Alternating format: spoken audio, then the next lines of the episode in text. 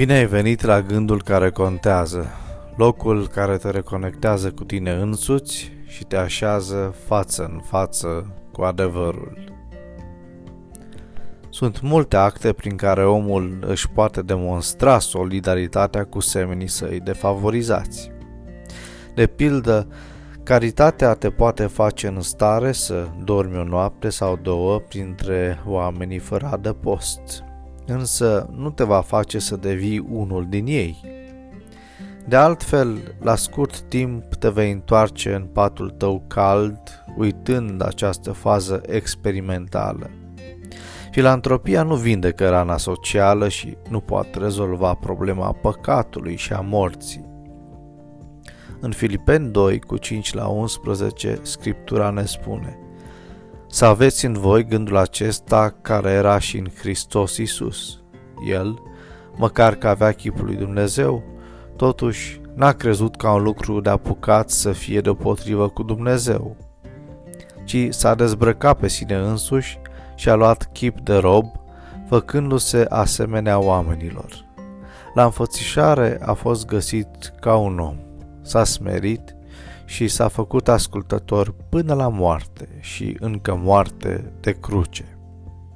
De aceea și Dumnezeu l-a înălțat nespus de mult și i-a dat numele care este mai presus de orice nume. Pentru ca în numele lui Isus să se plece orice genunchi al celor din ceruri, de pe pământ și de sub pământ, și orice limbă să mărturisească spre slava lui Dumnezeu Tatăl, că Isus Hristos este Domnul. Dumnezeu s-a înomenit într-un mod total și chiar dacă s-a înălțat din nou la ceruri, El și-a păstrat umanitatea. El este legat de noi. Dumnezeu se face credibil în fața omului atunci când îi întinde o mână, pentru că El chiar poartă papucii noștri. Ce a făcut Isus venind pe pământ în chip omenesc se poate spune că este o inversare de rol de ultim grad. Nu mai avem niciun motiv în a fugi în direcția opusă față de un Dumnezeu distant care habar nu are cum este să trăiești ca om în neputință, durere, foame, nevoie, criză, chiar tortură și moarte.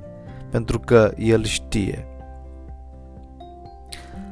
aceasta e de fapt esența creștinismului. Dragostea lui Dumnezeu întrupat pentru a fi ca noi, întrupat pentru a putea muri pentru noi, înviat pentru a ne putea mântui, înălțat pentru a ne putea restaura.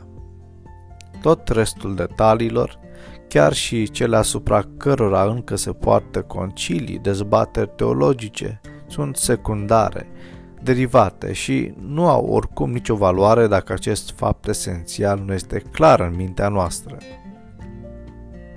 Odată ce înțelegi nu numai că Dumnezeu e uimitor pentru că a făcut acest lucru pentru tine, dar și că tu ești atât de valoros dacă pentru tine l-a făcut asta, atunci religia pe care o ai, viața pe care o ai, atitudinea pe care o ai față de oricine stă lângă tine, totul se schimbă.